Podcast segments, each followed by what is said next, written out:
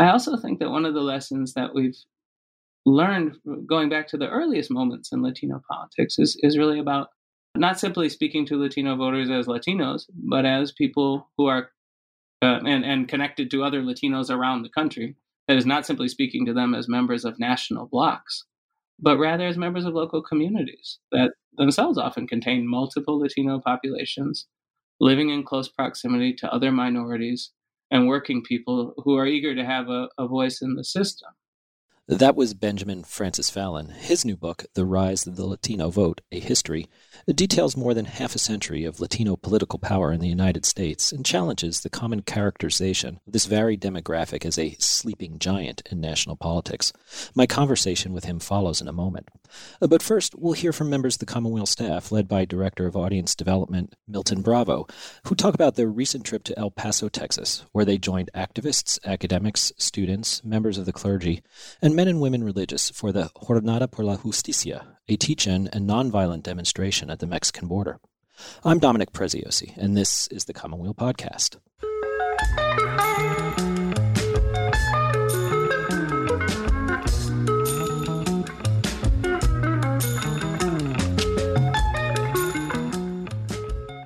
Well, hello everyone. This is Milton Javier Bravo, Audience Development Director at Commonweal, and we're here with Isa Simon, Editorial Assistant, Kate Lucky, Managing Editor, Griffin Oleynick, Assistant Editor. Well, thank you everyone for joining us. We wanted to take a moment and discuss what we experienced this past weekend, October 11th through the 13th, where we saw um, a large number of Catholic faith communities from throughout the United States take part on a pilgrimage to El Paso, Texas have an educational experience filled with workshops and plenary sessions, as well as a binational action at the border between El Paso, Texas, and Ciudad Juarez, Mexico you know, the gathering from all these Latinx Catholic leaders was really prompted by the increased hate rhetoric, violence, and ongoing militarization of Latinx communities, particularly around the borderland. This was a group of Catholic Latinx organizers, labor leaders, theologians, and activists, which was hosted by Hope Border Institute. The gathering was in response to the inhumane treatment of migrants and refugees at the border. It was also a response to the racist, xenophobic, and supremacist ideology which led an individual to drive 10 hours to murder 22 Latinx individuals uh, at the border community. The gathering was also a response to the detestable treatment of migrants uh, in cruel, inhumane conditions at detention facilities, the separation of families and children, policies such as Remain in Mexico and metering, which has essentially trapped asylum seekers. A lot of us from Commonweal were lucky enough to be present during that weekend. So, what I would like to do now is kind of turn it over to our guests and ask Isa which workshop and what was your sense and your experience of the weekend that really stood out to you? Thanks. So, the panels were about all sorts of different topics. So some were anti racism, some were about immigration, but one that was really compelling to me was about local issues. And in particular, in Barrio Chamizal in El Paso, there's an organization called La Mujer Obrera, the worker woman, and it has an offshoot, Familias Unidas, which is really focused right now, in particular, on a local schooling issue, which is the closing of Bell School. Then, in turn, the kids at Bell School are being sent to another elementary school, which is right outside a toxic waste dump basically. It's a recycling facility for batteries and for factory equipment. And the playground is right outside of this giant dump. And the motivation for sending these kids here inadequately prepared because they didn't have the buses to send them they don't have good crosswalk labeling there's giant semi trucks parked everywhere there's lead levels in the playground soil that are really high so the motivation for doing this is that it's going to save $1 million. And I was just so struck by thinking about the scale of this, this $1 million that will be saved at the expense of these children, and how, in contrast, one portion of the wall is going to cost $275 million to build, and how the Trump administration is appropriating $4 billion or trying to appropriate $4 billion for this monument to hate and white supremacy that is completely ineffective that there already exists a fence along the border. We saw it. We drove by it. And so to say the physical and mental health of these kids isn't worth $1 million, but, you know, this border wall is worth hundreds of times that and thousands of times that it's worth $4 billion to me really struck me when I got down to those particulars and got to learn about Bell School. And so I'm grateful to Hilda Villegas and Cemelli de Aztlan for leading that particular workshop and really bringing my attention to that. Really powerful stuff. Thank you, Isa. Kate, what stood out to you from the weekend and the experience at El Paso? Yeah, I think two things. The first is related to something that Isa said about driving along the construction of the wall and also the fencing that exists, the armored vehicles, the soldiers. I think all of us at the office were struck by how important it is to visit the places we're writing about whenever we can, not only to be able to see how border policies are being enacted in structures and with military presence, but also just to see the landscape that this community lives on. I think many of us were just struck by the vastness of the desert, the different cacti that we saw, the blooms of color, whether in the flowers or in the sunset, and sort of the hope and beauty inherent in that landscape, uh, the vast expanse of sky. You know, all of us live in or around New York City, so that was refreshing to us, but also I think gave us a sense of what the community who lives there loves about this place and loves about the borderlands and how that extends across the border in a very obvious way sky and mountains and natural features. And we talked a lot at the conference about the migratory patterns of animals that are interrupted by the wall. So, seeing how nature interacts with sort of man made institutions, I think, was moving for many of us. The second thing I'll say is about our staff and sort of the experience we had of being there together as a predominantly white group of individuals.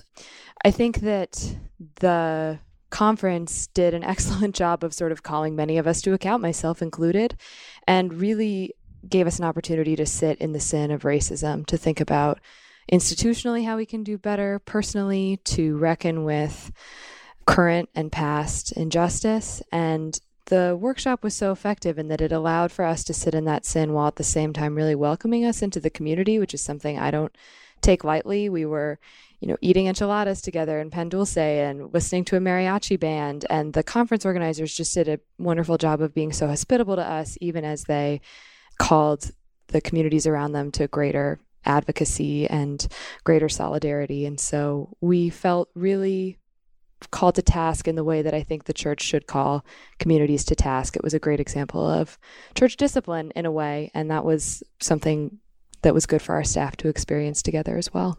Thank you, Kate. Really powerful part of the that community is the presence of Hope Border Institute, which hosted the uh, teaching and action at the border. Hope Border is in charge of overseeing a lot of this work on the ground, helping asylum seekers apply for asylum, getting them through that whole process.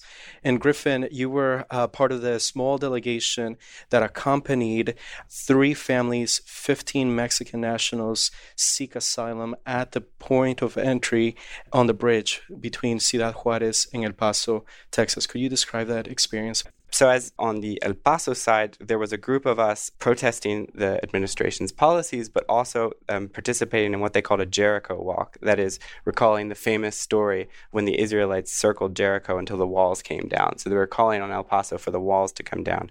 And then there was another group of people that crossed over the bridge, met with asylum seekers, got to listen to their stories. Many of us conversed in English and Spanish with people who were fleeing real slaughter people who were afraid for their lives, and you could see in their faces that they'd been traumatized. You could see that they hadn't eaten, some of them, in days. We brought them food, but you, you could also see that they had organized among themselves.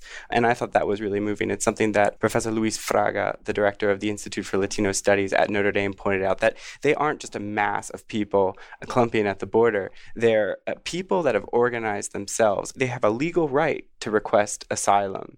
This is a right that's being denied illegally by the Trump administration. Uh, and so it was all unfolding in real time as we were participating. But what I found so moving was that I and, and you, Milton, had the privilege of actually walking in the line of 15 asylum seekers as they made their way to the US Mexico border to present their documents and their demand for asylum. Many of them were from the southern states of Oaxaca and Michoacan in Mexico. They themselves asked for asylum. We were just there to witness. And so I in my life had never seen such overt racism from and provocation from Customs and Border Protection. You know, they would say things like, Where's the bishop? asking for Bishop Mark Seitz of El Paso. Or is anybody here to cross legally? As they were breaking the law. So yeah, it, yeah it, it, was a it was a disheartening experience, but a powerful one. As we waited on that bridge, as the sun set, and you could see the moon and the the, the desert sky and the beauty of it, as Kate was mentioning, was beginning to shine. All of the sudden, after about thirty minutes of silence, you know, more CBP officers came up and they agreed to hear the asylum claims. And because the asylum seekers were Mexican nationals, once they've been once their request has been heard, they cannot be sent back to Mexico. So they crossed over. So it was this great moment of openness and grace and hope. And I think all of us were just silent and shocked. And so it was very hopeful, but at the same time, it was, in a way, really distressing because as soon as they got to the other side, they were taken into custody. And we could hear them being yelled at in Spanish by more CBP officers, telling them they had to strip down to one layer of clothing, they had to remove all of their possessions, their shoelaces, they could have nothing, and they were going to spend two to three nights in the hieleras, the uh, the jail cells, there right there in the border in El Paso. And you know, as we're recording this on uh, Wednesday, I spoke with Hope Border Institute, and they've told me that they still haven't been released yet. So you as know, of, as of today, as of today, yeah. So they're expecting that either today or tomorrow they will be released into a, a, Catholic house in El Paso. So we, we hope and we pray for their you know for their safe arrival at this house. But it just it alerted us all, I think, to the to the injustice. And that's what this was all about, mm-hmm. you know, for us to see injustice firsthand, to witness it, and eventually to take a stand against it. Yeah, absolutely. I think you know, one of the the things uh, that stood out to me uh, was uh, on the opening night of this jornada, this time together, Monsignor Arturo Bañuelas saying that it's not simply to accompany someone, you need to also, uh, the, the whole notion of solidarity is to carry the, the pain and, and the weight of this moment and help the other person in their journey, in their pilgrimage. And so I think it was just a wonderful a moment from us to be there, to be part of that, to be with the El Paso community, to witness, to bear witness, but also to provide a sense of, um, you know, ask the question, where do we go from here and how do we, how can we continue helping, you know, those, our brothers and sisters at, at the border? And for me, one of the most powerful uh, moments, uh, I think, in addition to walking with the asylum seekers uh, and at the point of entry, was also experiencing the signing of Bishop Seitz' letter against uh, racism and in light of the particular context of the massacre at El Paso. And uh, we received one of the signed copies during Mass on Sunday before the end of the jornada. And I think that that was really powerful in the context of the work that we do here at Commonweal as journalists in search for truth and the level of responsibility that that means uh, in our day to day work. And so that was certainly, uh, was certainly moving. And so I just wanted to thank uh, Isa, Kate, and Griffin for having this conversation with us. Uh, and, and, thank you until next time. All right. Thank Thanks, you. Milton. Support for Commonweal comes from Emory University's Candler School of Theology. Candler offers a master's degree with a focus on Catholic studies, preparing leaders and scholars for ministry in the Catholic Church and research in the Catholic intellectual tradition. Benefit from the resources of top ranked Emory University in Atlanta, one of the most diverse and rapidly expanding centers of Catholicism in the country. Build ministry skills through hands on training in parish, school, hospital, or nonprofit settings Prepare for doctoral studies with world renowned faculty. Learn from top scholars and guest lecturers through Candler's Aquinas Center of Theology. And take advantage of generous scholarship support. 100% of Master of Divinity students received scholarships last year. For details, log on to candler.emory.edu slash commonweal dash podcast.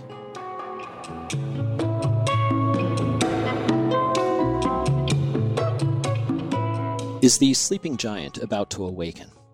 That question informs Benjamin Francis-Fallon's book, The Rise of the Latino Vote A History, which examines the elusive idea of a unified Latinx constituency while detailing how activists, laborers, and local office holders of Cuban, Mexican, Puerto Rican, and other heritages have nevertheless influenced American politics for decades.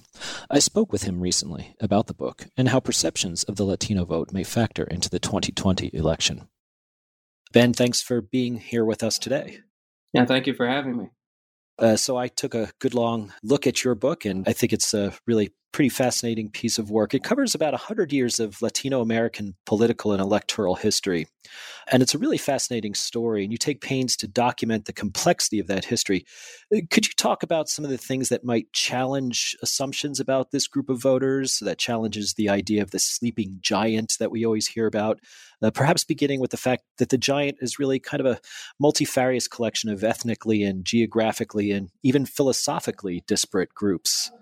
Sure. You know, to talk about the Latino vote as a sleeping giant tends to assume that there is a natural commonality of interests among the members of the nation's Latino populations and, and implies that there's a sort of sameness among a group of people who really possess extraordinarily diverse histories. When you talk about the Latino vote, you talk about the communities that most exemplify it. You can talk about rural northern New Mexicans who claim ancestry in the United States to 16th century Spanish explorers, Puerto Ricans who migrated to the South Bronx in the 50s, Cuban exiles in South Florida, Salvadoran refugees in Washington, D.C., who came during the 1980s. Talking about that Latino vote, starting with the assumption that's common that, that all these folks really belong to, first and foremost, a national Latino community. We'll call it a Latino community, Hispanic community, Latinx, by whatever term and implying that the truest exercise of Latinos' power is as members of that group, that assumes a lot, I guess. And it's also the case that it's a relatively recent assumption. Throughout most of the 20th century, for example, uh, there was much more what you might call politics by Latinos than Latino politics, because those communities that I talked about, some of them were not even really present in the United States. And those that were were, were quite separated and they, the separation that they experienced nurtured distinct ethnic orientations and political outlooks. Even within the Southwest itself, ethnic Mexicans in California, New Mexico, and Texas often referred to themselves by differing ethnic terms Mexican Americans, Spanish Americans, and Latin Americans, respectively. So they didn't always see themselves as belonging to the same community. And they were quite different still from the East Coast Puerto Rican populations and certainly from the Cuban exiles who came in the wake of the revolution uh, in 1959 and after.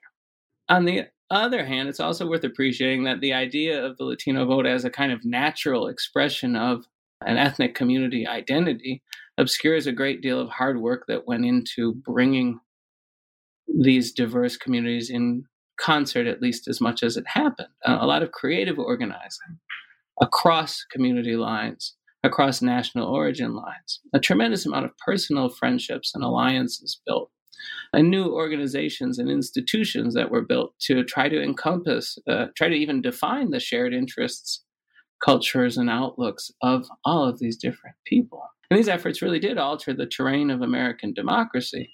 The compositions and strategies of both the major parties produced lawsuits and legislation that broadened the struggle for voting equality, and saw a series of hard campaigns to elect and influence US presidents, really from Kennedy to Reagan and beyond, that created this thing called Latino politics in the United States of America. You know, actually, you raised something even in in your response there, and it pertains to the title of the book itself, which you call "The Rise of the Latino Vote." And and I ask why this title because it seems the central thesis of, of your book that the national Latino voting bloc is kind of this illusory notion. And and it seems the title itself seems almost in tension with the idea of a rising vote. Yet you you indicated even some of your remarks just now why you might think of it as a rising Latino mm-hmm. vote. Yeah, and the book is frank about the obstacles that were experienced by those who attempted to assemble this kind of national voting bloc. That, however it looked from the outside, consisted of people who first saw themselves as members of distinct ethnic or national origin communities, i.e., Mexican American or Puerto Rican or Cuban,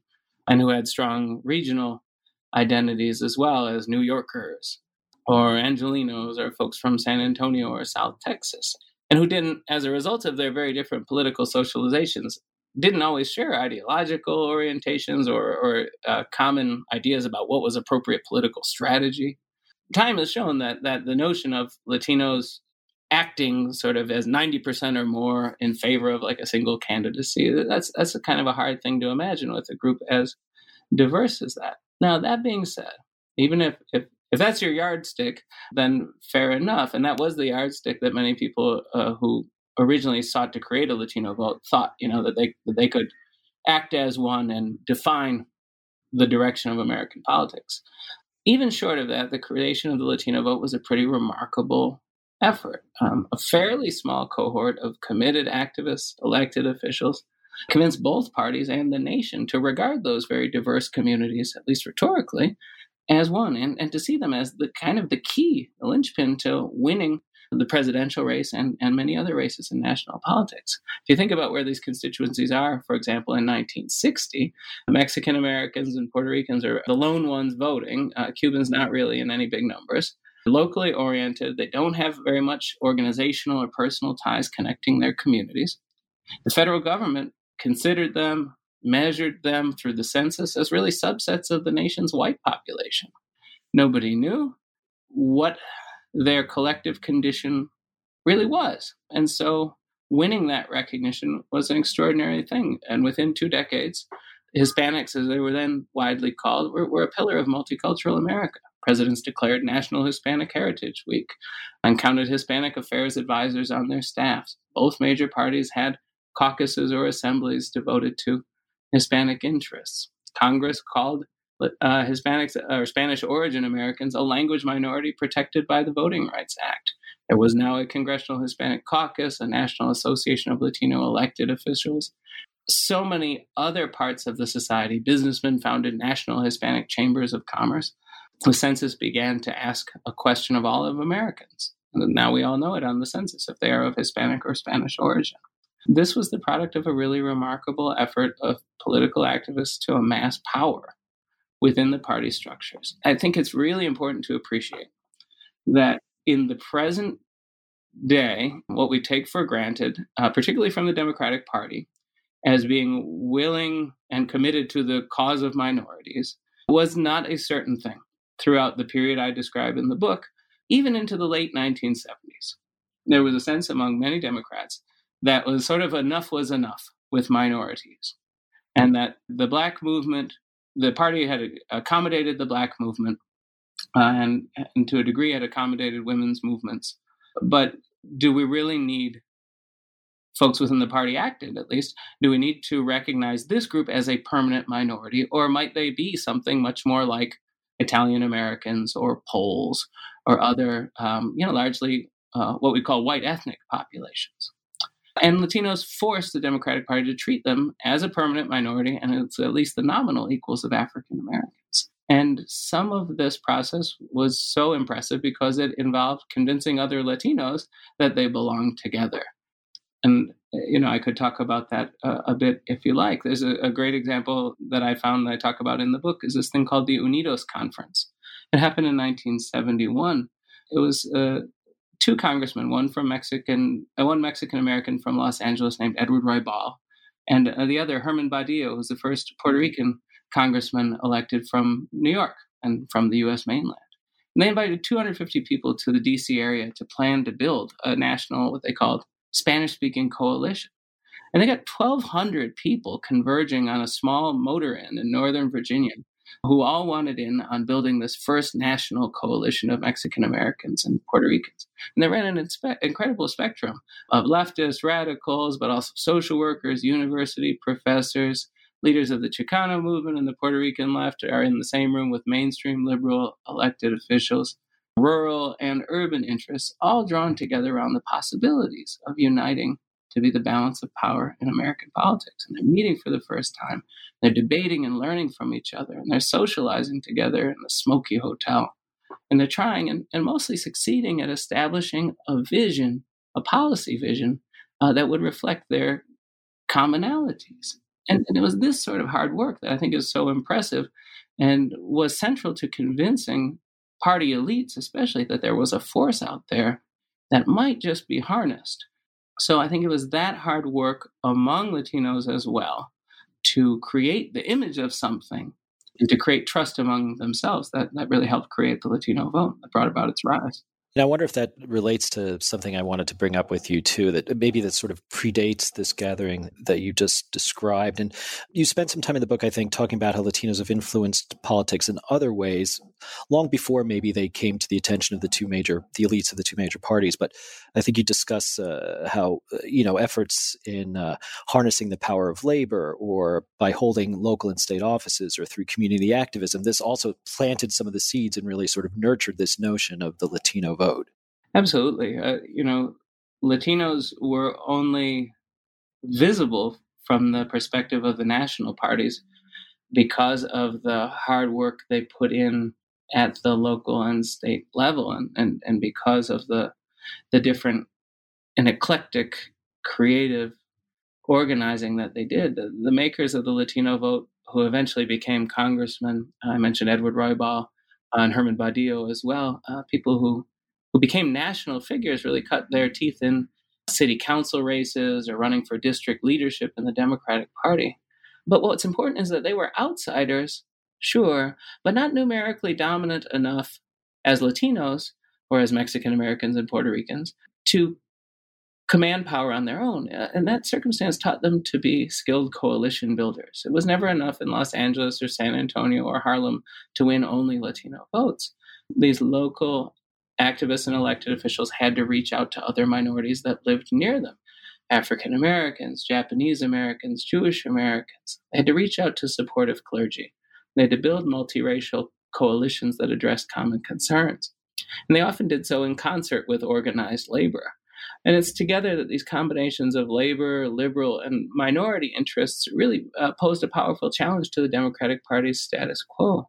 A famous example in Los Angeles is the Community Service Organization, which I talk about in the book as putting a lot of these pieces together people think about Los Angeles now as a sort of multicultural metropolis, but Latinos were only, and again, uh, mostly Mexican Americans, were only 8% of the population of Los Angeles in 1950, African Americans 9%. And they had long been shut out of representation. And the CSO really tried to remedy that through mass based organization rooted in the neighborhoods of East Los Angeles. The activists committed themselves to almost nightly house meetings to enlist average people in the neighborhoods to develop a community empowerment agenda. And part of that was massive voter registration campaigns. And it was that sort of Los Angeles area coalition effort that involved Jewish voters, Mexican American voters, labor, and others, African American voters, that elected Edward Roybal, who was the motive force in making the Latino vote, founder of the Congressional Hispanic and other organizations, to the Los Angeles City Council. This is 1949. There had not been a Mexican American sitting on the Los Angeles City Council for seven decades at that point. So similar coalitions like that were at work in other cities. And the uh, leaders like Roybal forced civil rights ordinances onto the municipal agenda. Others led direct action campaigns to integrate schools. They talked about police brutality in the 40s and 50s. And they forced the Democratic Party at the local level to take them seriously. And smartly, they also were focused on bread and butter issues. They knew that they needed streetlights and sidewalks and potholes fixed in their neighborhoods. So that that combination of looking out for civil rights and liberties, neighborhood concerns, and fighting for a working class economic agenda was sort of the foundation of a lot of the Latino political activism that would bubble up to the national level. It's uh, fascinating, and you've touched on a lot of sort of uh, what was happening geographically across the nation. But I, I almost want to uh, switch a little to a portion of the book that I found particularly interesting, and it's the chapter on the new Hispanic conservatives of the 1970s and 80s. And this is relatively recent history, but I think in this day and age we tend to sort of perhaps forget about it or not keep it in mind enough. And you write of the role of the Republican National Hispanic Assembly, and one of its key players, Benjamin Fernandez, was the son of Mexican immigrants and a corporate executive uh, who even mounted a GOP run for president in 1980. And he got favorable attention from no less than the columnist George Will. And I wonder if you could talk about some of the aspects of that era in conservative and Republican politics and the differences between then and now in the context of the Latino vote. Sure. Ben Fernandez is a fascinating figure, and, and again, the first uh, real serious Latino candidate for the nomination of any major party when he ran in 1980 uh, as a Republican. Born, his story was of being born in a boxcar in the Chicago area, son of impoverished Mexican immigrants. And he told this, what he called his Horatio Alger story of rising from nothing from a neighborhood where everyone was in jail or, or without an education or otherwise uh, continuing on a bad road. He moved to California and had this sort of Sun Belt experience becoming a college graduate and then later a manager of corporate America.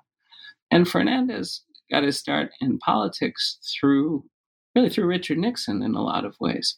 Fernandez, as a Californian by then, was exemplar of the type of Mexican American that the Republican Party was actively courting under Richard Nixon and then under the head of the Republican National Committee, George H.W. Bush of Texas. It was the GOP's vision to create a sort of ethnically alternative, uh, ethnically authentic middle class politics that aligned what it meant to be a good Mexican American, especially with ideas of upward mobility and individualism, and that that really would be, and this was crucial for the time, supported by government. So the Nixon administration put Fernandez in charge of a minority business development group called NEDA, the National Economic Development Association. He was in charge of basically arranging federal funds and technical assistance to Latino entrepreneurs and uh, would be bank presidents and the like. And the Nixon administration as well sought out men like Fernandez, especially through policies of affirmative action. It was the stated intent of the Nixon administration to bring sophisticated managerial talent, especially, but other white collar workers as well, into the federal workforce from, especially again, Mexican America. Even bilingual education as well is another program supported by Republicans in the day, at least in rhetoric, as a means of allowing individuals to rise in the society. So it's a very active and very uh, ethnically conscious role for Republicans in pushing pushing public policies to benefit this particular group as a means of building a constituency. Well, so I think there's a challenge, and some of it's personal, and some of it's ideological, and, and some of it's both. The George H.W. Bush and Richard Nixon aligned Mexican Americans in the Republican Party um, are brought in under this particular set of arrangements where the government will be actively in support of uh, the middle classes of their communities. By the time of the Reagan Revolution, there's a different offer on the table. And the offer on the table is that you back Ronald Reagan and you back the conservative movement, or you are shut out of influence. And this was disturbing and alarming to the faction of Republicans that had been brought in under the old arrangement. And they tried their best to adapt and to play the game as long as they could, but they sort of changed their names. They called themselves the New Hispanic Conservatives, and they changed their rhetoric and they tried to talk about how to be Latino was to be in favor of the small businessman and against the government regulator and things of that nature. In other words, they tried to make Hispanic politics and Reaganite politics seem identical, but that wasn't uh, wasn't really ever enough for the hardcore conservatives in the Reagan administration. They ended up finding ways of isolating and pretty much dumping that earlier cohort of Mexican Americans associated with Nixon and Bush and replacing them with very conservative Cubans who could be expected to support the conservative movement's vision of where Hispanics fit within the United States as a socially conservative, i.e., anti abortion, pro school prayer, pro aid to parochial schools, and aggressively interventionist foreign policy constituency, particularly with respect to the Western Hemisphere. So there's a sort of a wholesale swapping out of who the empowered Latino Republicans are as the new president uh, moves to align Latino politics and the Republican Party with his mm-hmm. ideological disposition. Yeah. So even there, we're sort of seeing signs of how really uh, there isn't necessarily a sleeping giant. Already, you know, portions of the Latino vote, if we can call it that, are are being cleaved off or being played off against one another.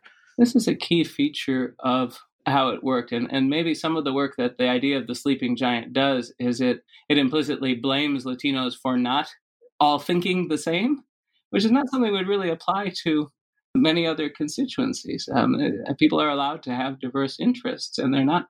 It is not a betrayal of, of one's group or one's ethnicity to have have different opinions. And given the distinct socializations and of these different populations, Mexican Americans, Puerto Ricans, Cubans especially, and then all of the new populations who have come to the fore since then. Um, again, it's not it's not terribly surprising, and I think it's it's a mistake to again put blame on uh, or or imply that the group is not living up to some destiny when in fact has very real reasons to have diversity of opinion within it. Sure. Uh, that seems like a good segue, perhaps, into, well, the 2020 election. How should we apply the lessons of your study in thinking about this Latino vote, the sleeping giant, uh, this time out? And I think, you know, something that sort of prompts this question is a recent story in the New Yorker about the illustrative case of Florida, which is always a swing state, but now even more so given the disparate Latino voting communities there Cuban, Venezuelan, Colombian, Puerto Rican, and a, a real diverse mix of, of people. So, how do you think about the 2020 election now in these terms? Well, uh, you know, it's still quite early, as many months as we've been listening to some of this stuff. But yeah, I think uh, some of the lessons from the past revolve around thinking about how the different parties have different needs with respect to Latino voters. For Republicans, it seems clear that the president, Donald Trump, doesn't need to speak to the Latino vote in California or New York, for example. That's not going to be part of the strategy. For Republicans, the Hispanic appeal has never been about winning over the majority, but it's always been about winning enough and in the right places of Latino voters. Uh, Nixon and George H.W. Bush had the goal of turning Texas into a Republican stronghold through the cultivation of the middle class Mexican American, and, and to some degree, that was a big piece of the puzzle. Florida will be a different thing. We've seen from the Trump campaign a heavy emphasis on denouncing socialism in Latin America and in the Democratic Party and trying to sort of pair those things. Praising uh, free markets at home and promising intervention in Latin America, which was a formula that Reagan personified and that married a generation of Florida Cubans to the Republican Party. Um, Democrats always have a heavier lift in many respects because that is they have to balance the support of pretty significantly liberal Mexican American and Puerto Rican constituencies in California and New York, and to a degree in like Illinois. I have to give them what they need to feel like they are helping set the party's agenda. They also have to balance those expectations against what um, everyone feels African Americans' attention to African American concerns. And this is not something that Republicans have to worry about. But they also have to recognize that the arguments made to satisfy Mexican Americans in California and Puerto Ricans in New York, for example, won't necessarily be the decisive ones elsewhere. Florida is a sort of case in point. The need to always speak in multiple voices and to have targeted messages is something that we saw as early as the 1970s, where presidential campaigns knew that they had to have representatives from the individual national origin communities to speak to them in their own, and sometimes actually in their own versions of Spanish, but also speak to them to the issues that matter. I mean, it's it's some people, most people maybe know this, but it's you know Puerto Ricans have U.S. citizenship, and it has never been the case that Democrats should have automatically assumed that abuses of Mexican people or uh, Central Americans at the southern border would somehow automatically catalyze Puerto Rican voter turnout in New York or Orlando, for example. I also think that one of the lessons that we've learned going back to the earliest moments in Latino politics is, is really about not simply speaking to Latino voters as Latinos, but as people who are uh, and, and connected to other Latinos around the country. That is not simply speaking to them as members of national blocs, but rather as members of local communities that themselves often contain multiple Latino populations living in close proximity to other minorities and working people who are eager to have a, a voice in the system. That is, uh, you can look at building a national Latino vote, or you can look at building lots of local multiracial coalitions around common concerns of the grassroots schools, healthcare, policing, streetlights, childcare, whatever it may be. And that to the extent that those kinds of messages and local relationships can be cast as reflecting Latino values and core interests, well, that's that's a valuable thing. But the the sort of the intimate, the ground floor multiracial organizing that is taking place in some places seems to harken back to a very effective period in Latino politics. Thanks. Benjamin Francis-Fallon's book is The Rise of the Latino Vote, and it's from Harvard University Press. Uh, ben, I want to thank you very much for spending time with us today. Oh, was absolutely my pleasure. Thank you so much.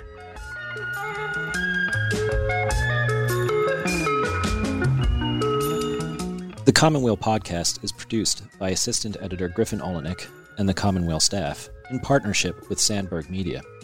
Wally Boudway composed the music, and David Dalt did the editing. For the Commonweal podcast, this is Dominic Preziosi.